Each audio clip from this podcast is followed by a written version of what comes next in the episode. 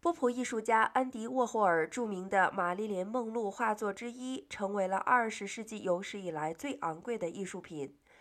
这幅四十平方英寸的 Short Sage Blue Marilyn 是这位艺术家在一九六零年代为梦露绘制的数十幅肖像之一。周一晚间，这幅画作在纽约佳士得拍卖行以一点九五亿美元的价格售出。拍卖前，佳士得将这幅画描述为现存最稀有、最卓越的图像之一。